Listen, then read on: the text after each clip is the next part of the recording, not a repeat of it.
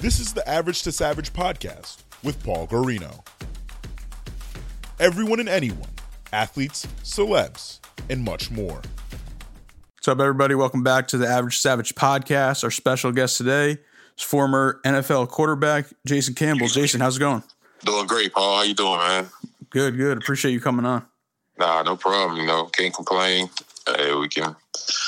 You know, these type of days we're living in right now, man, it's always just a great opportunity to be able to, you know, things we take for granted, you know, and hopefully people learning through this experience that, you know, life is no guarantee and things that we think come easy is a guarantee every day and it's not. So, you know, we all need to reminisce and see what we can learn through this experience. Yeah, definitely. Yeah, I think something positive is going to come out of all this. Just this stuff. I mean, I'm sure you're saying it too. Just like people just helping people in general. Right. So, yeah, hopefully stuff gets better soon.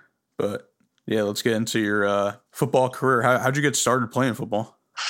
Man, I tell you, I got started playing football. I grew up in a small town in Mississippi called Taylorsville. And I grew up with it. My dad was a coach. And then I had an older brother, and, you know, everyone was playing football. And back in those days, Paul, we played in the yard. You know, nowadays, you know, these kids, they already have teams at 5th grade and 6th grade. And, of course, we had Pee Wee teams, but my parents would let me play at that time. So I just started playing football until I was 13, but I played yard football ever since I was little. And those guys used to hit us. My older brother used to hit us outside. And one time they hit me so hard, I hit a tree, came home with a hurt arm. My dad was like, "What's wrong with you?" And I said, "Boy, we playing called Killer Man." He like, "Killer Man, what's that?" I said, "Everyone gets in a circle, you throw the football up in the air, and whoever catches the ball, everybody else got to try to tackle him before he gets to the end zone." And he said, "Oh, you know." So I just grew up around the game, man. Grew around sports and everything. And in my area, my high school team was always used to winning championships, so. When you grow where I grew up at, man, it's not a whole lot of opportunities to do other things, but get involved in sports, and that's how I really got involved. Yeah, and growing up, did you play any other sports? Yeah, man, basketball is my favorite sport. I played basketball, baseball, and football. I gave up baseball about my 9th grade year, which was a tough decision. You know, I really like that too, but I try to focus on 2 sports so I can make sure I graduate on time and make sure I was keeping my grades up so I can get into any university that I want to get into. And so I just focused on basketball and football and everything. And I was able to make All-American in both. And I got to college and I had to choose. So, you know, they tell you you can sign to play both once you sign that letter of intent. But once you get there, they surely made sure I had to make a decision. So I ended up sticking with football. Yeah. Now, do you think playing multiple sports, like, helped you be better in football? Yeah, no doubt. When I tell kids nowadays, you're too young to get just stuck in one sport. You know, the one thing that can happen when kids are stuck in one sport is they can burn out very quickly and easily. The thing about playing multiple sports growing up is that each sport teaches you something different. Each sport has a different concept, where football teaches you a lot about toughness and grind it out, where basketball is about explosiveness and quickness and everything. And then you think of, you know, just baseball, how you got to react to a ball coming at you at fast speed or whatever. But I always think the kids should get involved with more than one sport. It just doesn't matter. If you play basketball, you play baseball or football, you don't play anything else. If you run track, that's good for you because it just teaches your skill levels and it helps you with your development as well. And it gives you a break from another sport. But you're not sitting at home doing anything. You're still striving and performing in another sport at that time, which is helping improve your skills as well. Yeah, I definitely agree that I think kids should play multiple sports growing up and then eventually like focus on the one that they like the most or they're the best at. Yeah, what was your recruiting process like coming out of college? I mean, high school? Man, I was one of the ones, man, I was blessed. And I had by the time I was a junior in high school, I was one of the top 5 quarterbacks in the nation. So, you know, my brother was 6 years old. He's 6 years older than me, so he was playing at Mississippi State at the time. So, and I was going to a lot of SEC games. So I was getting opportunities to see that atmosphere and be around it. And I just remember telling my parents, like, "Hey, I know a lot of schools from Big Ten and, you know, and ACC and out West and everyone that's recruiting me as well. I said, but I think I just want to play in the Southeastern Conference. And I said, it seems to me like it's the best conference in college football, the atmosphere standpoint and from a game standpoint. It's so competitive. And I said, just watching my brother play in that league, I said, I think this is the league I want to stay in. So, you know, I ended up taking most of my visits to all my top SEC schools, Auburn, LSU, Georgia, you know, Tennessee. And I really narrowed it down to those four schools. And, because I didn't want to get bombarded with a whole bunch of other schools. There's coaches coming into school every day, and I had to get called into the office and go meet with them. So I ended up narrowing it down, and then I didn't want to make a decision before my senior year, so I kept just taking my visits. Then once my senior year finished, I ended up committing early January, right before signing day. It was in February. So what was the ultimate decision that you picked Auburn? I liked Auburn, man, just because it was just this family atmosphere. I went to a couple of other schools. They all had great campuses too, but it was just something about Auburn that was just different. And I remember going to their game. They was playing Alabama's Iron Bowl, and that was my recruiting visit. And I remember they lost that game at home. It was a close game, and the fans were just so respectful. Like, you know, sometimes I go to some of these other schools and the fans just dogging their players out, man, when they had lost the game and everything. And I was like, dang. But then with the Auburn, they lost to their arch rival, Alabama. And the fans were just kind of, you know, teary-eyed, but at the same time, just, like, respecting the players. And you know, everyone has a gripe here and there. But to me, it just seemed like it was more unity and more of a family tradition. And it just felt like home. Felt like home away from home. And I feel comfortable with the coaching staff. Coach Tuberville was at Ole Miss when they recruited me at first. Then the year before I graduated high school, he went to Auburn. And so I ended up going over to Auburn with them because I wasn't going to Ole Miss at the time. And I wasn't going to Mississippi State because my brother played there. I kind of want to create my own identity. And then LSU was high on the list. But at the time, you know, it was a transition between Jared DiNardo and Coach Saban. And Coach Saban came to my house, and he was still trying to convince me to stay strong with LSU, but not knowing much about him at the time because he had come from Michigan State because he was way up north. You know, I didn't get a chance to learn him as much at that time. So, to me, Auburn just felt more comfortable and more like home. Gotcha. What's your take on, like, the recruiting process now and, like, kids committing when they're in, like, 8th grade? Yeah, man, that's crazy, man. These parents, I put it on the parents' ball, man. The reason I say that is because coaches gonna come at your kids as long as they're allowed to come at your kids. So when they come at your kids, it's up to the parent to sit these kids down and say, hey, don't get so caught up into all this recruiting process. You're only in the 8th and 9th grade. So people going to like you. People going to expect that. But don't get so caught up into it. That's all you're focusing on. Because I coached when I first retired from playing pro football. And my first couple of years, I was dealing with 6th graders, 7th graders, 8th graders. And then I also coached at the high school level.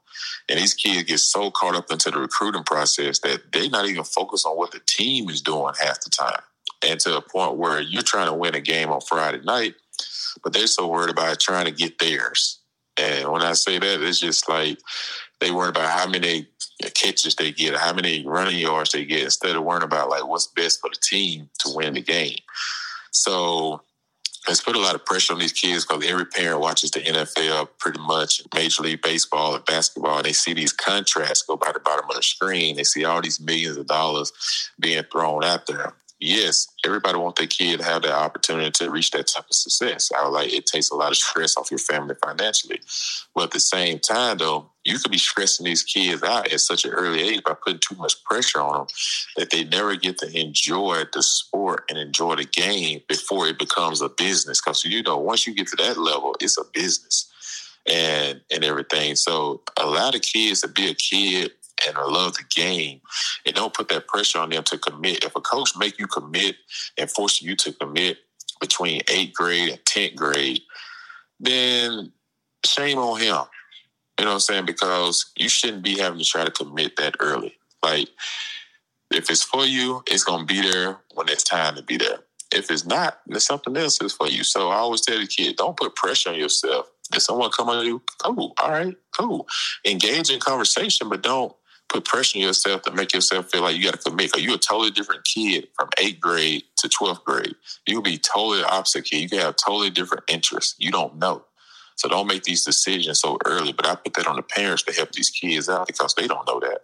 Yeah, I mean, especially, I mean, I love social media, but especially there's obviously negatives to it. And I think that hypes them up and gives them too much of a big head sometimes when they like blow up on social media. And then, yeah, like you said, they're not paying attention to like helping the team win the game. Yeah, like that's social media. That's all they care about when it comes to like, they'll put it on there and say, hey, such and such is recruiting me. And you just like you said, the kid head get big because you're an 8th grader. So now you feel like you all that. You know what I'm saying? I mean, like, you all that. Like, you're a big man on campus as an 8th grader. I'm just like, dude, you better chill out. I'll break your ego. So, you know, that's how I used to try to do it when I was coaching. I was just like, you put them through some stuff.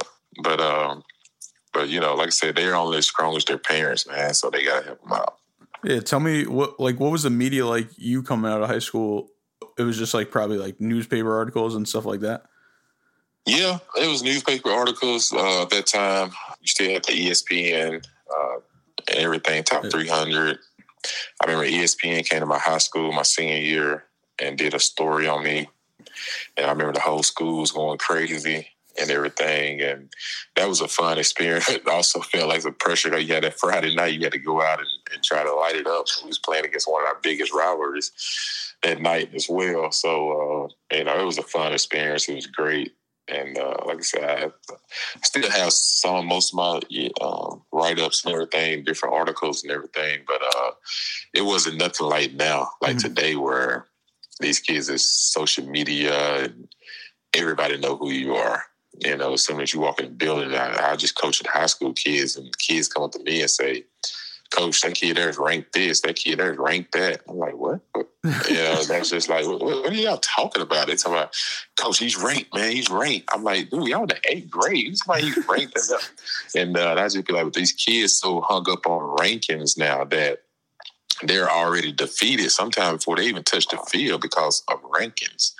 And that's why I say that's the danger of ranking these kids so young and everything. And they get so caught up into 5-star, 4-star, 3-star, 2-star, you know, and that if a kid feel like he's better than a 4-star, better than a 2-star, and somebody ranks him as a 2-star, it almost depresses them. You know what I'm saying? It takes their confidence away. Then some kids take the other approach. They like, okay, I got to work a little bit harder, a lot harder, because I know I'm better than this. So it's all about the how you approach it and everything, but not every kid is strong-minded like that. And everything. And I always say not every 5-star to go to college makes it through college. I know many 5-stars that got to college in the last 2 years and gave up the sport. And kids that come in as a 2-star or come in as a walk-on end up having a great career and making it to the next level. So I tell them it's all about your heart, man, your dedication, man. Don't get so caught up in rankings and stars. I say, but when I was coming out, you know, like they had us, you know, who's top 5 this and top 5 that, who was top recruits and big recruits. They call them blue chip recruits and stuff like that. It wasn't that they put stars on you. They said blue chips, I guess, which now they would be like a 5-star. But, you know, it's just that I just so happy for my dad. And my dad helped me through all of that. And, like, he always kept me level-headed and grounded and everything. But like I said, it's because of who was in my circle. And I say, if no one's in these kids' circles, you know, especially like some of them that don't have those father figures around, I sometimes found myself like a father figure to some of these kids when I was coaching because they didn't have that. So I felt like part of my purpose is being involved with these kids somehow because not a lot of kids grow up with the same figures that I grew up with. Yeah, definitely. And going into Auburn, I know you had a great career there. I also read that you had a different offensive coordinator every year. So what was that like, and like how did you manage to do that? Yeah, man, I had a coordinator every year in the college. You know, sometimes it becomes frustrating because you always want to get to that next level within an offense, and you feel like every time you take a step forward, you have to take 2 steps back. And but I always told myself, Jay, no excuses, man. Just grind it out. Every challenge is in front of you for a reason. So try to take what you learned from the offense from before and try to find similarities in the offense that you're learning at that point. And in 10 years, I had like 6 different offensive coordinators. And when you hear guys make excuses all the time, it's like, well, this guy's been in this offense for 10 years, and now he had to relearn offense. I say it's funny how they take up for some, but then for others, they throw on the bus. We have to learn our offense every year. But my goodness, let me cry for the one that has to learn a different offense for the first time in 10 years. Mm-hmm. I'm just like, it's tough because at the same time, when you're a black quarterback and African-American quarterback, there's already pressures on you because you already feel that magnitude of I got to be twice as good at whatever I do. And then on top of that, you're presented with a challenge to learn a new offense every year. So I used to always try to persevere, keep pushing forward, and understanding that, Jay, you're not doing this just for yourself. You're doing this for your family. You're doing this for the kids back at home, your community that's looking up to you and seeing how far can you go because it gives them hope. So no matter what the challenge is, man, just learn it, accept it, and keep moving forward. So, it was frustrating at the time, but at the same time, I wouldn't let it get to me or make excuses or whatever. I just try to make the most of it and keep going. Yeah, so I got to talk about your senior year. You guys went undefeated and didn't get picked for the national championship. So what was your feeling then, and then what's your feeling now with the new system with 14 or the playoffs? I thought it was crushing. We played in the hardest, division, in the SEC. And at the same time, out of the three of us that year, USC, Oklahoma, and Auburn, we had the toughest schedule of 3 and everything. And so, rightfully so, we should have been in the national championship game. And the thing about it, we was loaded that year. And we was hitting on all cylinders. And it's just one of those years you feel like you couldn't be defeated. That's how close our team was. And we fought for each other. But the thing that I think the great thing that came out of it was we was the reason and all the playoff talk started. And because everyone was like, how a team in the SEC of this magnitude get left out of a national championship game, that just shouldn't ever happen. So that started the conversation of how can we make this right so that it doesn't ever happen again and everything. So it took them a few years to go through it. And then the next thing you know, the playoff system started. And so I would like to think our team will be known as the team that was the team that sparked the playoff talk, because after we didn't get to play in the national championship game that year, the SEC went on to win 7 national championships in a row and everything. So, so hopefully that opened up doors where other teams wouldn't get left out, because there was teams after us that wasn't even undefeated. They got to play in the national championship game, even within the next 5 years. And everything. So I like to think that, our team had a big part in changing history. So not all was lost. We still got national championship rings or whatever, but it would have been awesome playing the game. But at the same time, it doesn't take away from our season. We still had a great season, awesome season, and rightfully so deserved to be national champs. But we opened the doors up for the 2010 team and the teams that came after that. Yeah, what was it like playing in that offense? I know you had a lot of weapons for you. Oh, man, you're talking about fun. You talking about Cadillac and Ronnie, both played in the National Football League. All 3 of us was, first-round draft picks, and came in together in college and left out together. And, just all those close and, still friends and buddies nowadays and everything, with Ronnie and with Cadillac being back down there on campus as a running backs coach. And then Ronnie and myself doing a lot of radio work for the Auburn Sports Network and the football department. It's just it means a lot. But the play with those guys, man, was outstanding. And then the receivers that we had, 4 of our receivers played in the NFL, Courtney Taylor and Ben Obomanu and Devin Aromashodu and Anthony Mitts. All 4 of those guys played at the next level. And 3 of my offensive linemen played at the next level. So, it was just a great experience, man, and a team that I won't ever forget. I always remember we'd be sitting on the porch still talking about it. Just because, that's how close we were. And I still call them now and joke on them and rag on them about something. But it's one of those teams, man, there was no selfishness, totally unselfish football team. Nobody complained about who was touching the ball, who was getting the ball. It was all about whatever the defense weakness was that week, that's what we were going to attack. Yeah, that's awesome. And what did it mean to you to graduate and get your degree? Yeah, it meant a lot. I had already told my mom I wanted to graduate college, and to do it before my senior year our football was even better.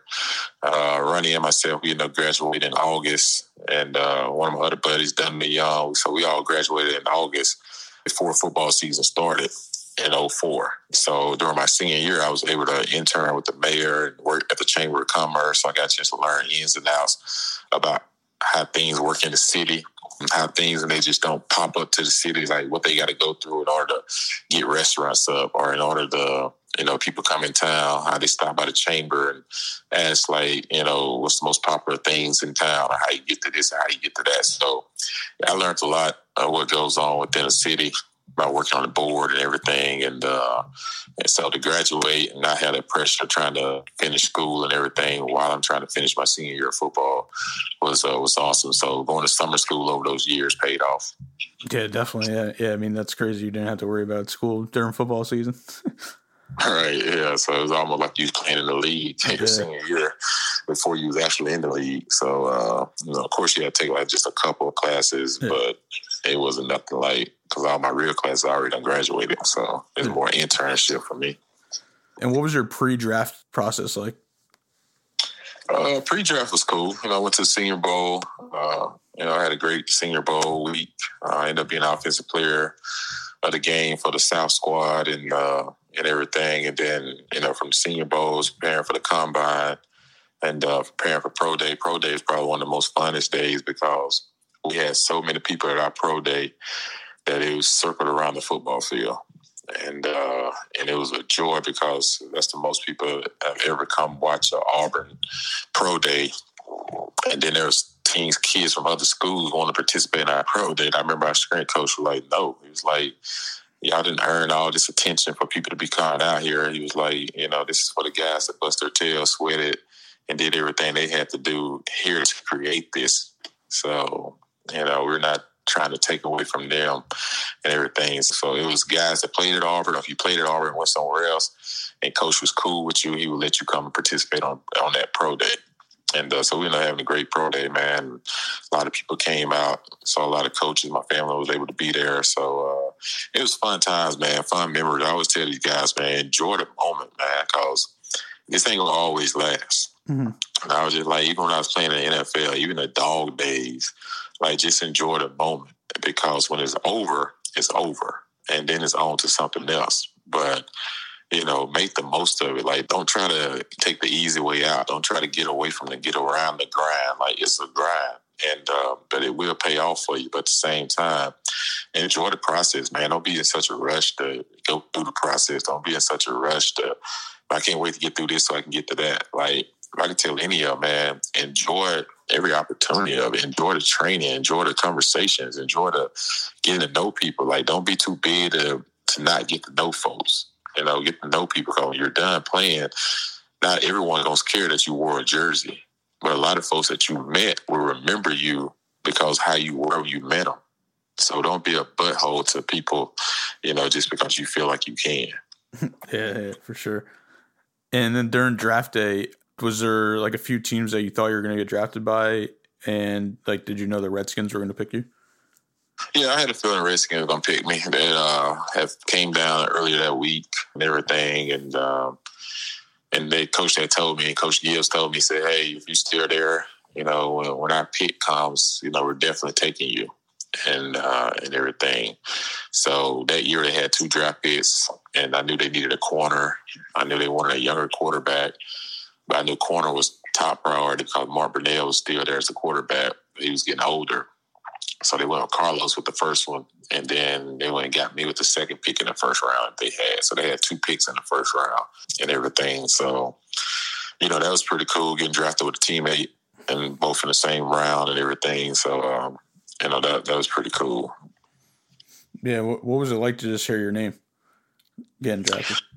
Oh, man, it was so unique experience. I was in Auburn, had a lot of family and friends in town.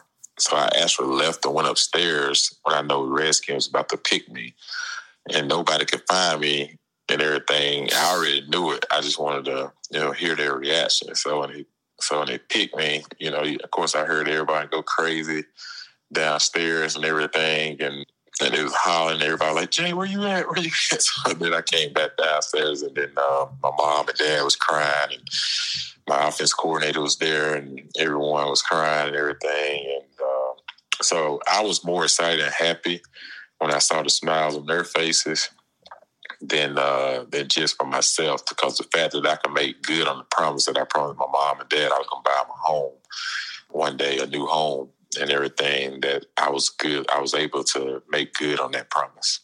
Yeah, and I know they had you like sit out the first season, so basically like a redshirt year. So what was that year like? That was tough. That was tough for me. You know, coming off a senior year that I had, and you know, watching my friends Cadillac, you know, get Rookie of the Year, and watch Ronnie playing that year, and Carlos playing, and you know, and I'm just like, dude, all my boys are playing, and I'm like, got to sit over here and, you know, and hold this clipboard. I was just like, it's something that I wasn't used to, you know, something I haven't ever had to do. And like you said, besides being a red shirt. So, you know, I feel like, man, it's taken away from some of my game, because when you're hot and you're feeling it, you want to continue. Yeah. And so to have to be shelled for a whole year, you know, it was tough. But at the same time, you know, I got to learn a lot. I got to learn the game. I got a chance to learn a lot about, you know, players and the dynamics of preparing as an NFL quarterback and things like that. So, you know, I just I learned a lot from Mark Brunell that year and everything. But at the same time, it was tough to have to sit and watch when you first, especially when you come out of college and you're high draft pick. Yeah. And then what was it like to finally take the field in your first game? Well, it was weird because I went from running a practice squad team to all of a sudden they calling me in the office 9 games into the season of the second year. I mean, 9 games into the season of the second year, saying, hey, it's your time. And you're like, what? Like, I hadn't even been running our plays.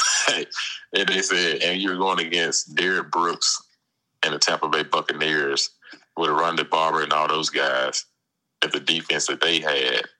So my first start in the NFL is going to be in Tampa Bay against the Bucks defense. I said, are you kidding me? And they had just went to the playoffs the year before. So they were stacked. And I was just like, okay.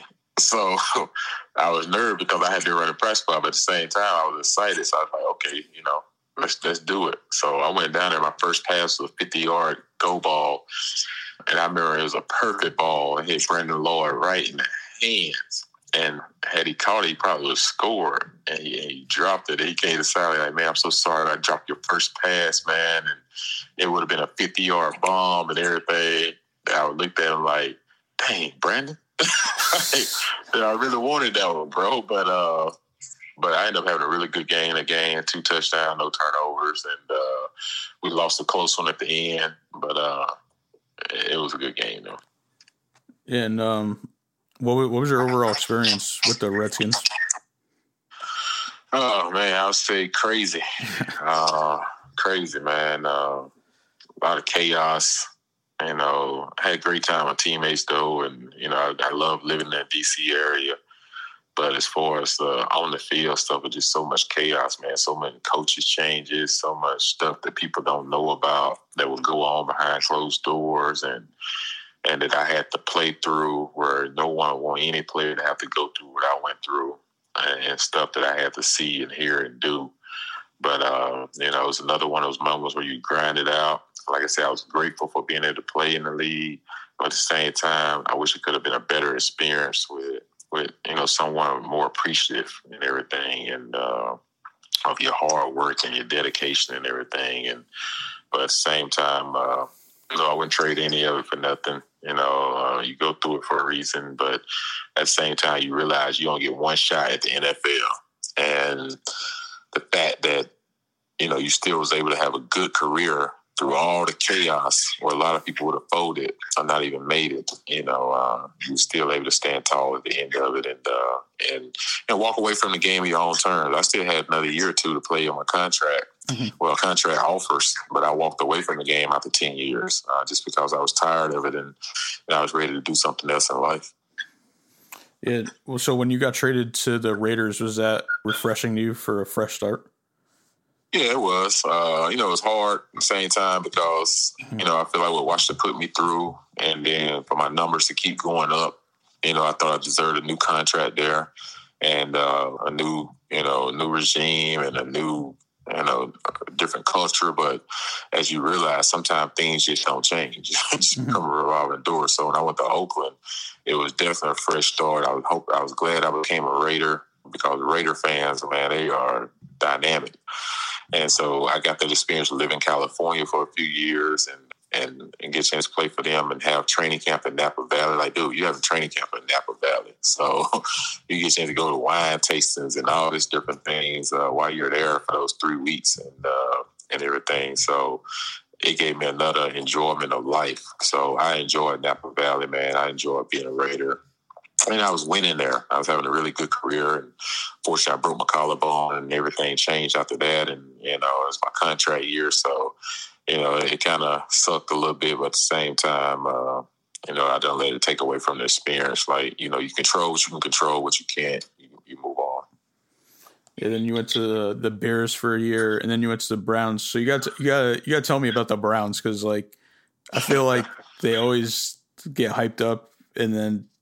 Or it just the Browns is a totally different organization. I say this though, Browns fans are some of the greatest fans though, man. They are diehard, and I can see why chaos and stuff happens there, man. Like when I got there, they said I was gonna compete for the starting job. Why I signed there, and I really didn't get a chance to compete for it and everything. But at the same time, I was trying to help the younger guys out and everything. Then when my time did come, they waited to the hardest part of the schedule. And then they started me. And then I was having some really good game, man. We lost to New England up by, 12 points with like 2 minutes to go in the game. And we lose. And just stuff like that would happen. Like, we in Kansas City and, we're on the road and we were winning and got an opportunity to close the game out and something chaotic happened and we lose. And it's just games where we right there to win the games, and just something crazy will always happens. But we would end up having a good year on film, even though the record didn't show it. And we just like, man, if everybody comes back next year, we're going to be a tough team. And that was the case. But at the end of the year, they broke everything up that year and got rid of people and everything. And I was just like, wow. I was like, this is the Browns. This is why this stuff keeps happening, because they don't let nothing build. They're always changing. If the first year don't go off and hit the playoffs, let's get rid of the whole regime and start over again. It doesn't work that way. And that's why losing teams continue to be losing teams, and teams that win has a winning mindset, because there's a formula. There's no formula, just doing it the way that they do it. Gotcha. And yeah, I know you played for the Bengals for 1 year and then you decided to retire. I know you just touched on a little bit. What made you retire and not want to go to another team? Yeah, I had offers, man. Baltimore Ravens came at me really hard to come back up Flacco at the time, and then Cincinnati was trying to get me to come back there. And I was just at a point, man, I think a lot of frustration just added up, because when I was in Oakland, when I got hurt, all my numbers, I was top 10 in the league in a lot of categories, and I was having a great year. And it's my contract year, where any other quarterback that's ever played the game, you don't lose your job to injury, and you don't lose your contract, especially when you're having a great season and had a Pro Bowl type season. And for me to come back and then they take my contract and give it to another quarterback and then not get renewed, and then another team not pick you up as a starter because all the jobs are taken. It's not where it is like nowadays, where so many jobs for quarterbacks that's open for starting positions.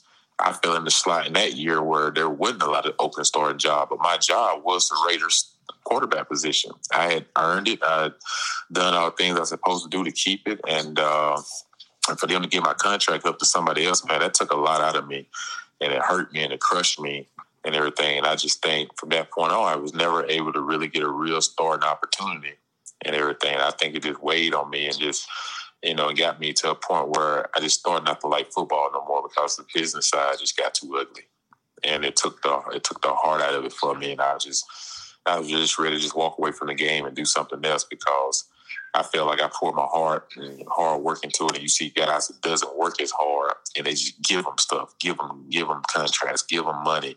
And the guys that bust their tail and work extremely hard and put a lot into it, it almost like they treat you as if you're someone that they just against just because you're trying to do the right thing. And you almost feel punished in a way. So, you know, it felt unfair. But at the same time, you know, I appreciate the years and opportunity, but it was time to move on because what they were trying to offer me wasn't worth, I thought, the hits that I would be taking. Because I feel like they had already taken a lot from me from what I did give to the game. Now, after maybe a few years went by, did you have an itch to ever play again or no? You know, you always had a competitive drive. You know, after a few years go by, you'd be like, man, you know, maybe I could go back out there and play. But then by that time, all the injuries started to really set in. You know, my knee got really bad. I ended up having to have knee surgery. You know, there are days you wake up and you're just super sore and everything. And you're just like, nah, I'm good. I'm good. I'm okay. What advice would you give to a young athlete or a young football player? I just tell a young athlete, man, if you're in college, don't focus so much on the NFL aspect. Just focus on the now. You know, work hard as you can while you're there in college to be the best college players you can be, you know, to help your team and to succeed. And then when that time comes, man, however your team succeed, you're going to succeed. So don't worry about all the other stuff. It's going to come. If you're a guy that's in the pros, I tell every athlete, man, save your money. Like, you don't need to spend as much money as you do when you're playing football because you're occupied. You're always training. You're always playing in games. You're always traveling here with the team. So you're preoccupied most of the time. You spend most of your money is when you retire from football because that's when you have your families. That's when, you know, you're getting pulled. You get a chance to enjoy what you've made, you know, your fruits and everything. But if you don't save your money, and you just out spending crazy, and then when you're done, you have nothing to show for it, it can become disappointing because you have to think, man, like, Lord's willing, your life has a long opportunity in front of it more than it did behind you. So you have to prepare for that. So I always tell guys, man, find a way to save your money, man. Like, live off 20, 30% of your money and put the other 70% in the bank, you know, every year that you have a salary so that way you can enjoy your life even more so when you're done than having to struggle after you had an opportunity to be blessed with so much. Yeah, and what else have you been doing post-career? That's all I've been doing, man. Just coaching high school kids, coaching youth kids, and doing the radio stuff. I do radio for Auburn. I also do my own podcast show on BLEAV podcast, BLEAV podcast, and you type in Auburn, and it's all things Auburn with Taylor Davis. So I do that show with her and everything as my co-host, and so I've been doing that, man, just having a good time and enjoying life and just taking everything one day at a time, man. Just finding a way to give back to the younger generation and everything, trying to pour into them. And then at the same time, you know, I have my own nephews and stuff that's in the game now, that's in sports. And so I try to help my brother out with training them and working them out and getting them prepared and everything as well. For sure. What do you think about all this QB mix-up right now? It's everyone getting new quarterbacks. Yeah, everybody getting new quarterbacks, man. It's almost like it's the new hottest toy. You know, everyone wants a new toy sometimes when things are chaotic, like what's going on right now. You know, everyone wants that brand new car. And it was something that'll feel the ego short term, but is it right for long term? So, yes, you know, you see a lot of quarterbacks bouncing around.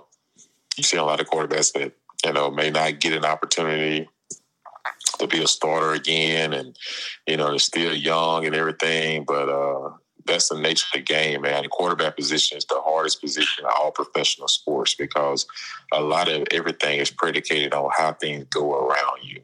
It's not so per se what you do all the time, but how things go on around you because a lot of time the quarterback position is the biggest scapegoat in all the sports too.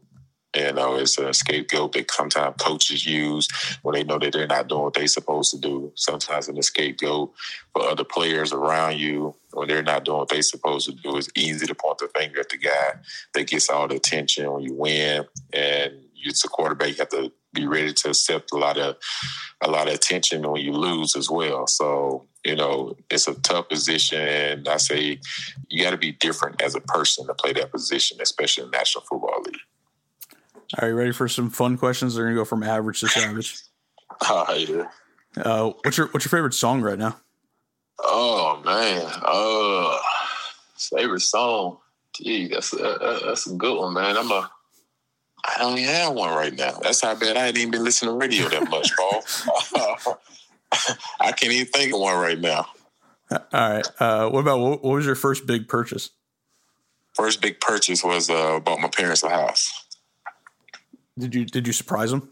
Like, did they know? No, I wanted to surprise them, but I couldn't because I had to get off the training camp. So I had to have them to go around with the realtor lady and look at houses. Looking back at it, I kind of wish I would have just waited till the season was over with and then went back and got the house and then just took them for a ride and said, here are the keys to your house.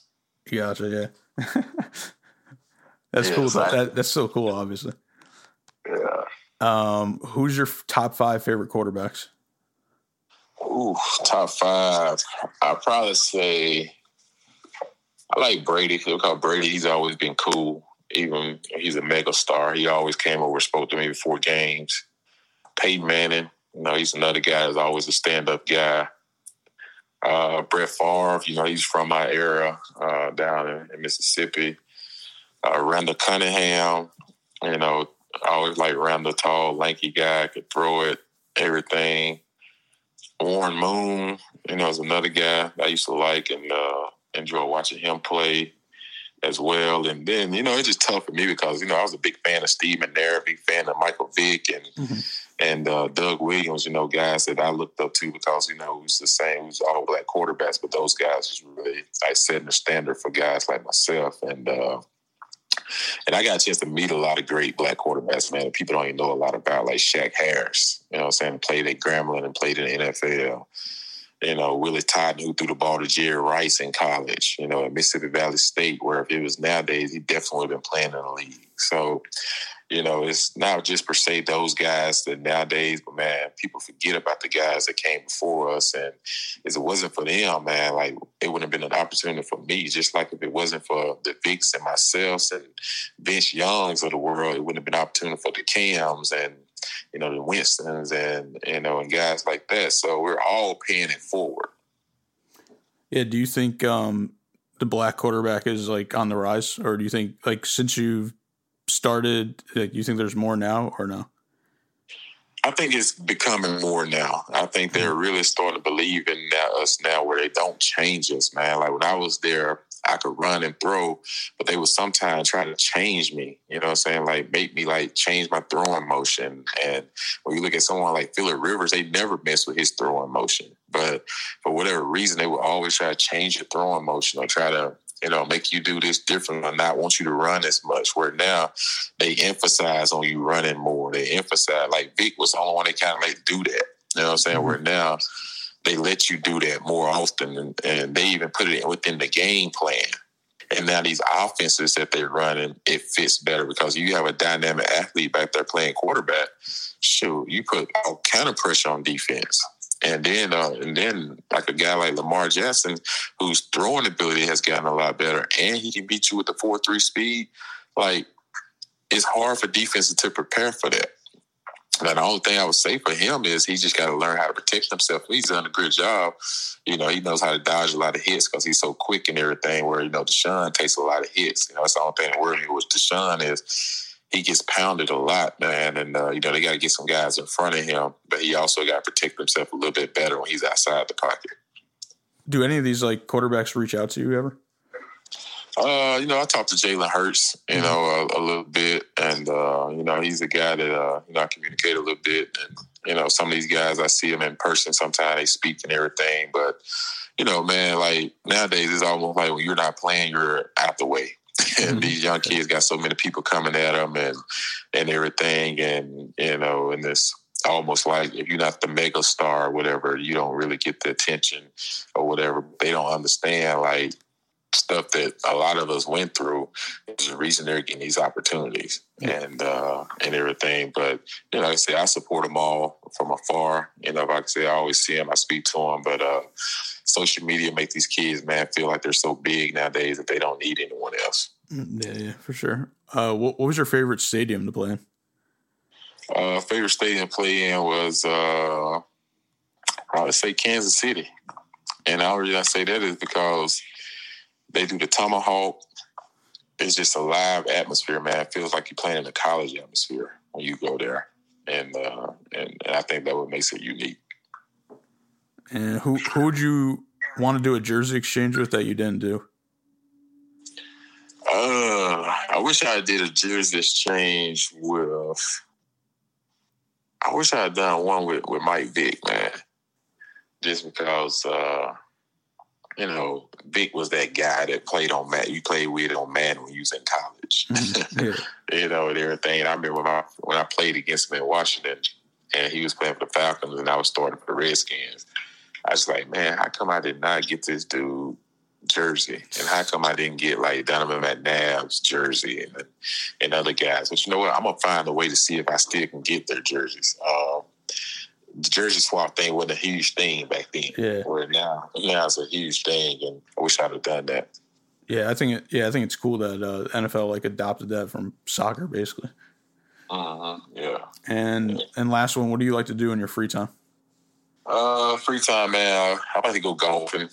I like to golf and just kind of spend time with my dad and parents or whatever. But golf is a hobby I kind of developed. I had to have knee surgery, and I got to wear a brace when I golf. So, you know, it may help my golf swing because I'm not able to try to kill the ball. So, but that, I would probably say that's my main hobby. That and being a foodie. I like eating different foods. Okay, what's your favorite food? Man, I'm a seafood guy, but at the same time, I try everything. I know that people look at my Instagram, jcampbell17, they probably say, man, this dude loves desserts. I don't eat desserts a whole lot, man, but when I do go somewhere and I see a good dessert on the menu, I'm going to try it. I'm not going to eat the whole thing, but I'm going to try it, though. Well, I appreciate you coming on, and can you let the listeners know where they could follow you at? Yeah, man, you can follow me on Twitter at @JCAM_17. And then on Instagram, you can follow me at jcampbell17 on Instagram. And, you know, like I said, I look forward to y'all following me and, you know, post some comments if you want to and, you know, and everything. But, you know, hey, we're all trying to go to the same place. So let's all move forward. Again, I appreciate you coming on. I appreciate it, Paul. No problem.